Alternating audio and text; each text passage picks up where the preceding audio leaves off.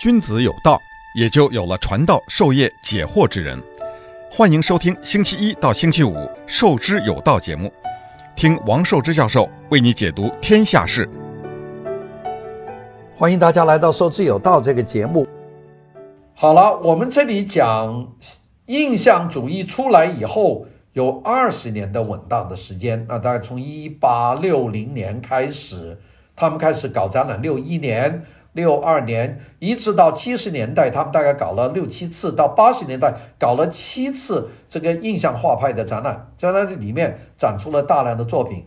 这个除了法国的这些有名的印象派的画家，像马奈、莫奈、西斯雷、皮萨罗、比呃这个还有这个雷诺瓦等等德加这些人除外，还有些外国人，像美美国的 Mary Cassatt。还有 Whistler 这些人呢，也都参加他们的展览，所以呢，他们呃，就是非常的伟伟壮观，就变成了一个流，大家画的东西都差不多，也都是外光，都是白衣少女，都是这种城市的街道、火车站、雾中巴黎，都是这类似的东西，这就占了巨大的一个比例。那么，当占了一个这样巨大比例，慢慢变成了一个风格的集群的话。他们也就产生了自己的问题，那什么问题呢？这个问题呢，就是他们变成了一种 style，变成了一种 style，他就往往呢，为了和这个 style 风格一样，说是印象派，他们大家就趋同。那么在这个趋同过程里面，就变成了城市化。如果就像新古典主义一样城市化，到印象派后期作品呢，也都有城市化的趋向。那有有一几个画家的画画得非常像。这个时候，在里面就有些人呢，就开始不耐烦了啊。他们受到印象派的影响，也认识印象派这些人，但是他们对印象派的画老是这么画下去，老是白衣少女或者老是莫奈的睡莲，他们觉得不满足，他们想画些不同的东西。那么他们受到的影响，当时是更加解放。一个呢，就受到这个各个地方各个民族的影响，因为当时欧洲的殖民化已经很高了，英国的。东印度公司已经把整个印度都殖民了。那印度有多少民族的艺术歌舞这样传进英国？还有大量的英国的这些艺术家是可以到印度去旅游的，跟着外国的也去。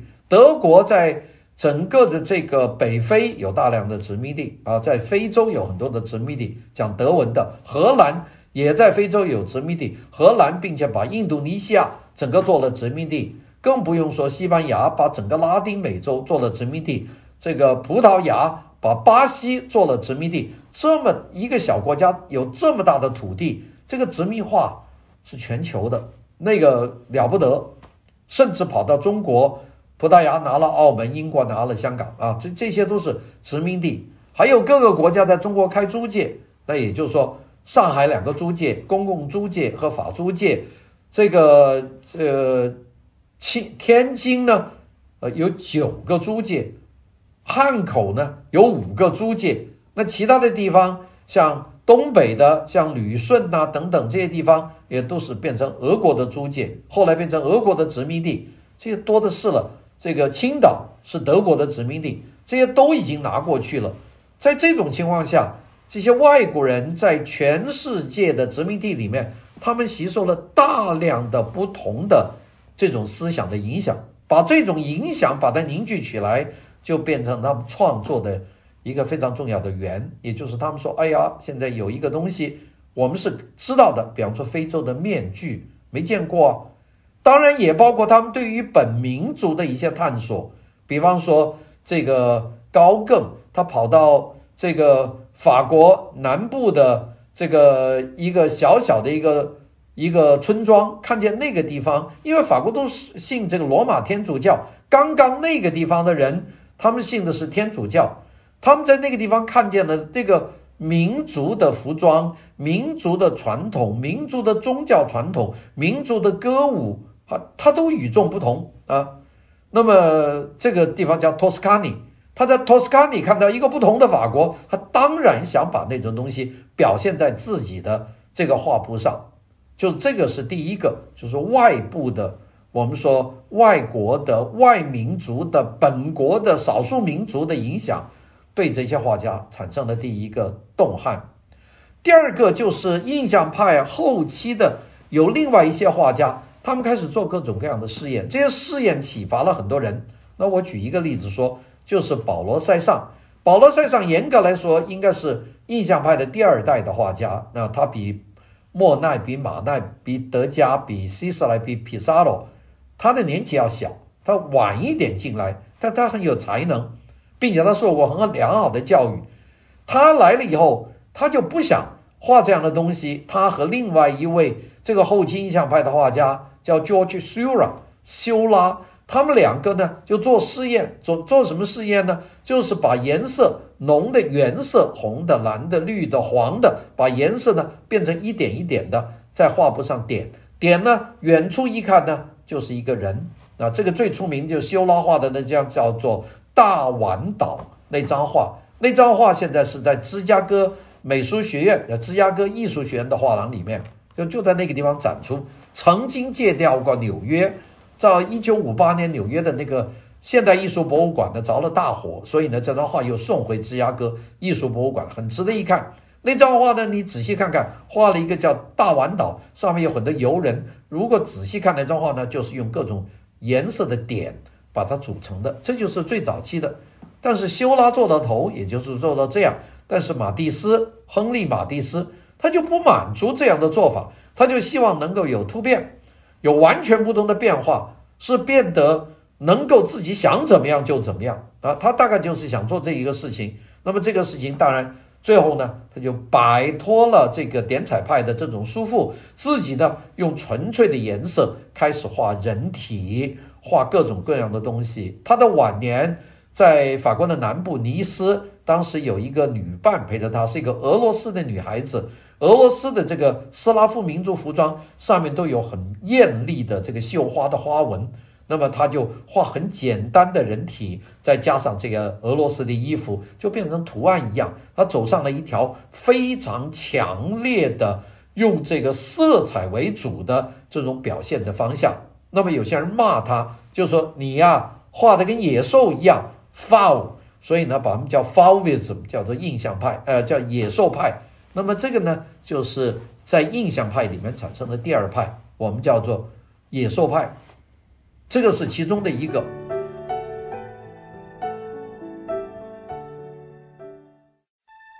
君子有道，也就有了传道授业解惑之人。欢迎收听《授之有道》节目，听王寿之教授为你解读天下事。第三个就是保罗·塞尚，保罗·塞尚也来得迟啊，马蒂斯来得迟，保罗·塞尚也迟也迟啊。保罗·塞尚呢，他在画画的时候，他到普罗旺斯，到南部的尼斯，到堪城，到这些地方，到马，到这个呃马赛，到这些地方去画画的时候，他事实上他就开始在想，我画这个山，画这个石头，我怎么样？不是画它的形式，而是画到它的神似。那这是咱们中国人讲的一句话啊，从形式到神似。形式呢，就样子很像；神似呢，就是连神都像。那怎么样能够做到连神都都像呢？就是神形兼顾呢？他就开始用一些不同的笔触去表现。比方说，他画山。或者他画静物，画一篮苹果啊，他就或者画个一些静物放在桌子上，他就开始用这个笔触啊，他不是用那个排笔嘛，他就不是这样的画，随便的把它画的跟真的一样，他呢是用这个方格的线条去画，也就是他这样点一下，这样点一下，这样点一下，就变成很多小格子。他觉得用这种方式画出来的山川海洋。或者用这样的方式画出来的静物，它能够有一种凝重感。这种凝重感是他在精神上感觉到物体的这种感觉，他就要走这种感觉。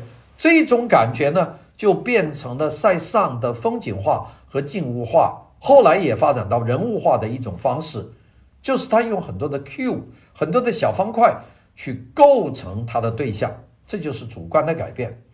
这个改变。它的影响非常的大，因为从来没有人这样画，因为所有的人，就包括印象派的人，都是用小小的碎笔去表达一些真实的对象，穿白衣服的女孩子啊，这个阳光下的一个河湾呐、帆船呐、这个划船的人呐、在这个外面的明媚阳光下面的一个有阴棚的咖啡馆，咖啡馆里面的舞会呀、像这样的东西比较多，或者是德加用色粉笔画的。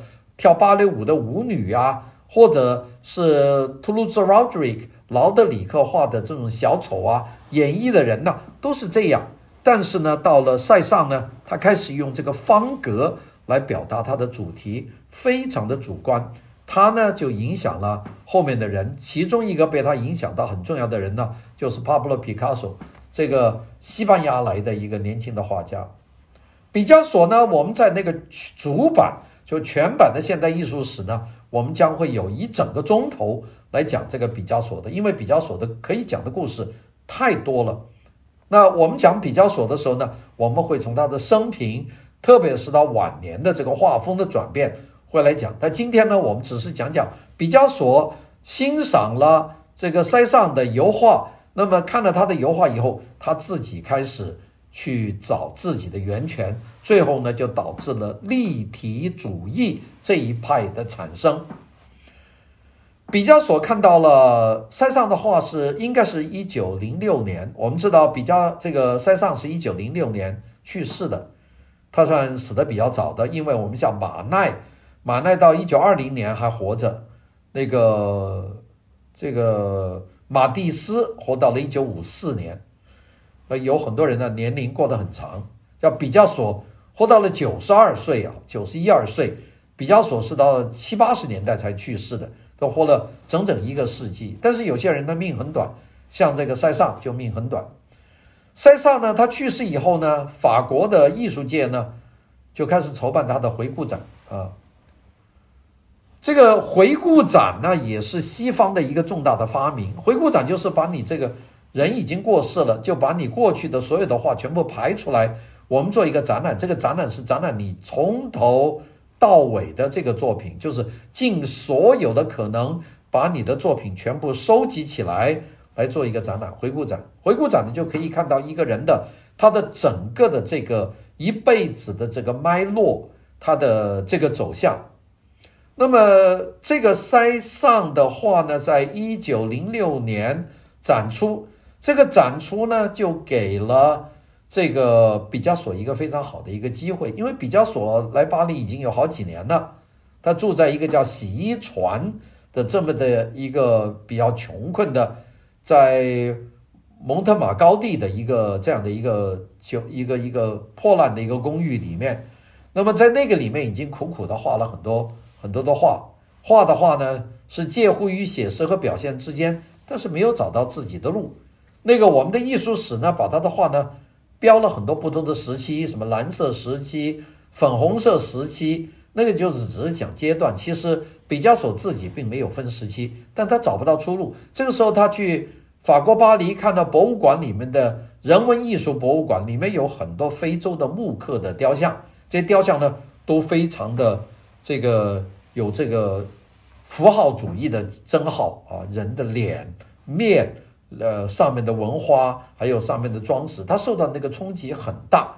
你想，一个完全没有看过非洲这个原始人的面具的人，在看见这种面具的时候，一定很有动撼。我记得我第一次在呃纽约的大都会博物馆看见那非洲的面具的那个部分的时候，我也在那里给呆住了。就是应该说，我后来我也看了这个他们收藏的这个波斯。帝王的那个像维维尔啊、巴比伦的城墙啊、雕刻啊，我的那个震撼还远远没有非洲的那个震撼大，因为非洲那个是完全处在一种我们认为是蛮荒的时候，居然他们在心理、在具体的艺术表现手法上有那么高的一些方式，我是完全想不到的。所以看了那部分东西以后呢，我觉得我自己是非常的震撼。那毕加索的震撼可想而知，因为他是一九零六年看到的。那么在这个时候，他就努力的要冲突自己，就干脆把他在这个西班牙的学校，他在巴塞罗那艺术学院毕业嘛，他学到的那些传统的也不就是素描、解剖、透视，就这些色彩，就这些功夫嘛。他要把这些东西全部放掉，去迎接一个新的时代，去画一群西班牙妓院里的妓女。结果呢，他就学了这个，受到了这个塞尚的影响，又受到了非洲的面具的影响。把那三个东西，就是传统的文艺复兴的解剖学、色彩学、透视学，全放掉了，画了四个这个西班牙的妓女，叫做，因为他在阿维雍这个城市所看见的这个，这个是应该是法国的一个地方，所以呢，他把他们叫做亚维农的少女啊，叫 Demoiselles d'Avignon，呃，Demoiselles 就是 ladies 啊，就是女士。，Avion 就这个地方，所以叫做亚维农的少女。这张画呢，就完成了一个重大的革命。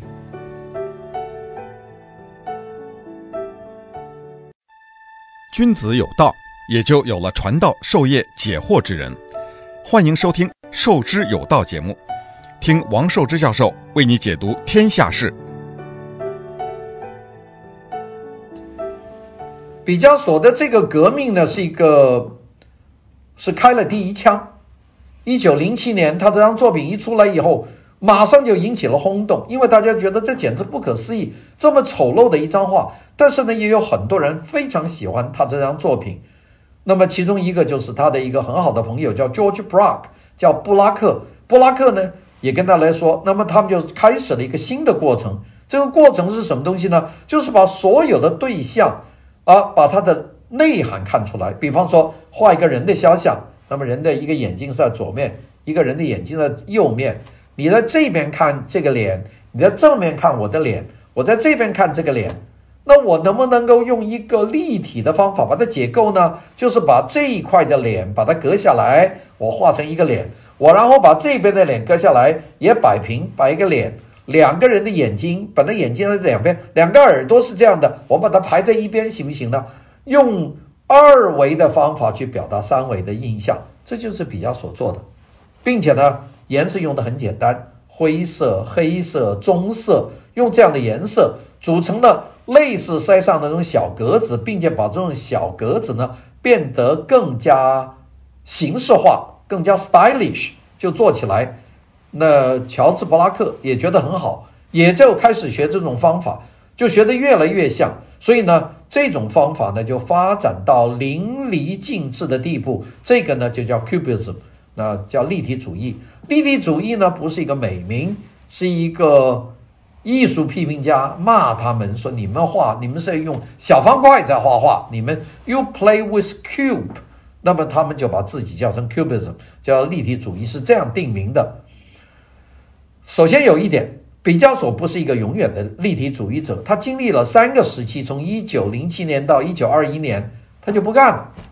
毕加索毕生都在改变自己，所以在毕加索这个人呢，我们会在我们的这个长版的世界艺术史里面讲很多次，因为他出现了很多次，他每一次呢都与众不同，他每一次呢都做一个他与众不同的工作，这这就是毕加索的一个特点。那我们讲长版再讲，那这里就不讲。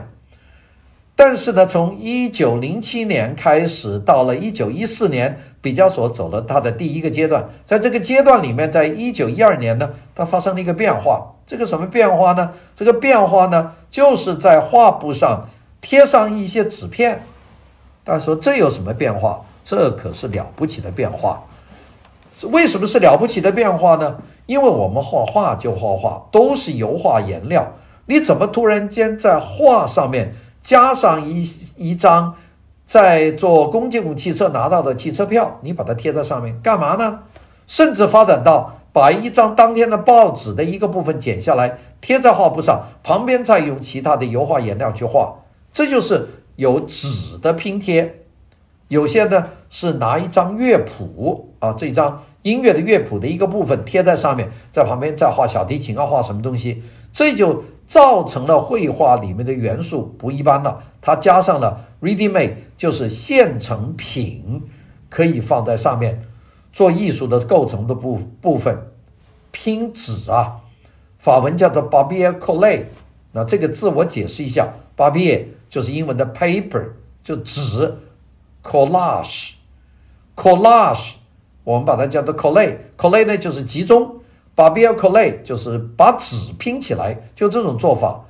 那么这种拼合呢，就最后发展到 collage，collage 呢就是把不但纸，还有一些用品也拼起来，collage 这个字怎么拼呢？很简单。就是大学这个 college，college 中间这个字 c o l l e g e，那就读 college 就大学。我们把中间那个一字改成 a，就是 c o l l a g e，那就读成 collage。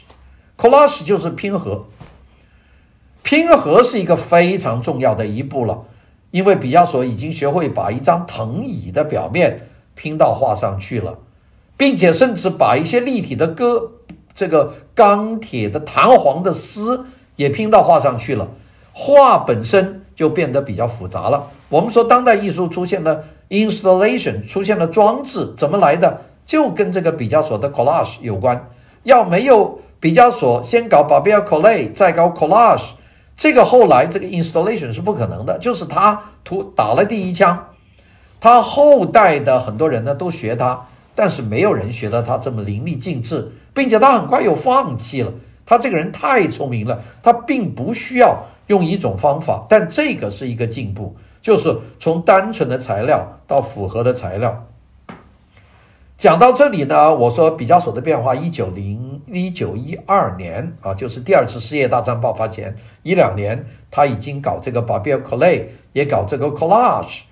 那么在这个时候呢，也出现了一个人，这个人呢也是来这么做的。这个人呢很远，他在纽约，在一九一三年，这个人叫马谢杜尚，叫马谢杜尚。杜尚呢跟毕加索还没什么关系，因为他也是个法国人，但他很早就住在纽约，在纽约大概住了好几年吧。他呢在纽约呢，他也做了一个惊天的变化。那毕加索呢怎么变？拿纸啊，拿弹簧啊。拿这个藤藤椅的面呢，去贴乐谱啊，呃，车票去贴，它毕竟都贴在画布上，就是它整个的表现呢，它还是个 2D 的，是个二维的。这个 Marcel Duchamp 呢，它根本就改变我们的这个概念。它的概念是什么东西呢？他在街上买了一个小便壶，呃，这个小便壶就男厕所的小便器，他把它买回来以后。就把它混过来，小便器是竖着用，那小便就拉在里面。他把它混过来，就不能不能当小便器了，那就变成就是一个没有用的一个这样的道具了。他在上面签那个名叫 Mute，M-U-T-T 啊。有些人名字这个作品呢，起个名字叫泉，叫 Spring。他把这个作品呢，就送到纽约的一家画廊呢去参加展展出。那但好像那个画廊当时是收了二十多件产品吧，呃，包括他这一件。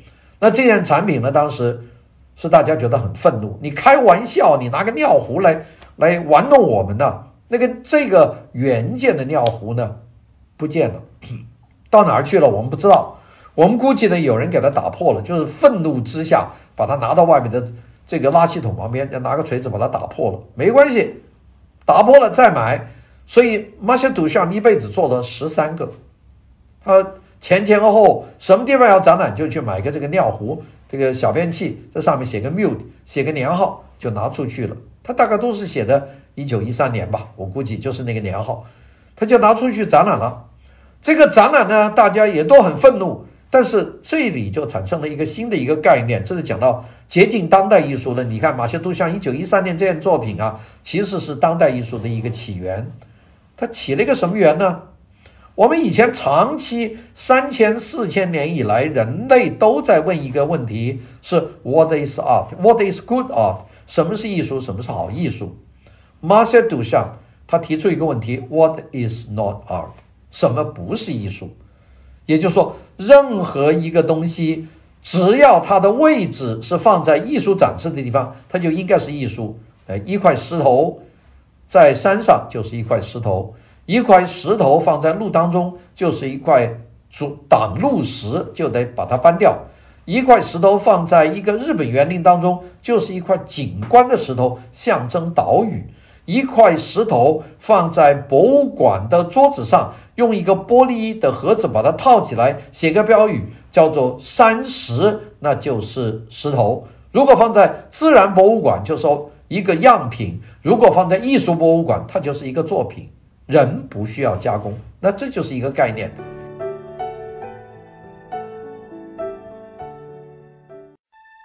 君子有道，也就有了传道授业解惑之人。欢迎收听《授之有道》节目，听王寿之教授为你解读天下事。艺术的存在是在于它的所在的位置的不同，不是在于艺术的本身，这就很奇怪了。因为以前都是 artifact，人类要创造啊，它现在这个东西的确是人类创造这个小便壶，但是人类没创造什么东西啊，是你。改变了地点，改变了它的含义，让它不能够拉尿。然后你给它名称，你给它一个时间，给它一个创作者的名字，它就变成一个艺术品。这就从彻底的角度上改变了艺术品的制作方法。现在有这么多装置的艺术品，拿个垃圾桶就能够当一个作品，其实就起于马歇杜像。所以我们说到一九零几年到一九一几年呢。这个世界上，他出了两个非常重要的怪人，一个就是巴勃罗·皮卡索，就毕加索，他的立体主义发展，他的巴比尔·科雷到他的 collage，这是一个重大的变化。第二个就是马歇·杜尚，他的那个 mute 那个 fountain 那个泉的那个小便壶，他也改变了艺术的观念。不过两者呢，相比来说呢，毕加索的立即的影响要比杜尚大。因为毕加索他东西一到展览，大家看见，大家就喜欢，大家都喜欢毕加索，毕加索的影响呢就传出去了。但是呢，对于第二派来说呢，对于马歇杜像来说呢，他那条路呢，的确走的人不多。当然，毕加索也走过，毕加索用过一个自行车的一个坐垫，上面用一个自行车的龙头把它串在一起，就变成一个牛头，这是有的。但是那件作品。在毕加索来说是一个游戏，他没有把它当回事，但马歇杜像是真正当一回事的。所以呢，我们说后来有了达达主义，后来有了装置艺术，这个鼻祖要去数啊，都要数到这个马歇杜像，没有规划，没有计划，没有设计，没有制作，只有这个展示的这个概念的噱头，这不就是当代艺术的一个做法吗？马歇杜像是起了一个非常非常重要的作用，所以在第一次世界大战爆发以前，就出了两个奇人。这两个奇人呢，完全逾越了这个印象派和后期印象派，不管是梵高啊、高更啊、马蒂斯啊、塞尚啊，他们都没有能够达到这两个人对后代的这个影响。那么这个呢，就是讲了这个其中的一条路。当然了。另外还有一条路，就是艺术，它的目的是什么？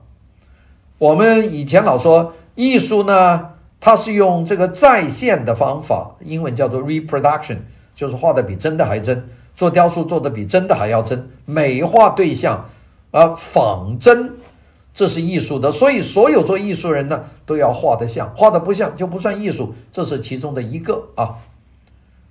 那么仿真是干嘛呢？仿真是让你看得好看，所以这个艺术呢就不叫 art，艺术叫 fine art，叫美术。这个翻译是对的。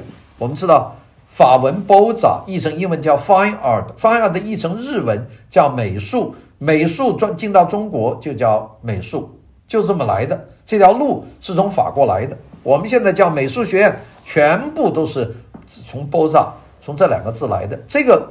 没有什么疑虑啊，这个是一个大大的一个一个框啊，大家都走在这个框里面。现在很多外国学校把这个 fine art fine，把美术的美字抛掉了，就说我们的艺术不一定只是为了 fine，也可能是不 fine。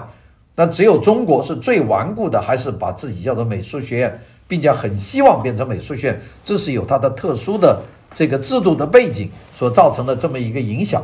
好，这是一个方面。但是呢，到了是呃二十世纪初期开始呢，就已经开始有一大批人觉得艺术的功能，它应该是表达人的内心的世界。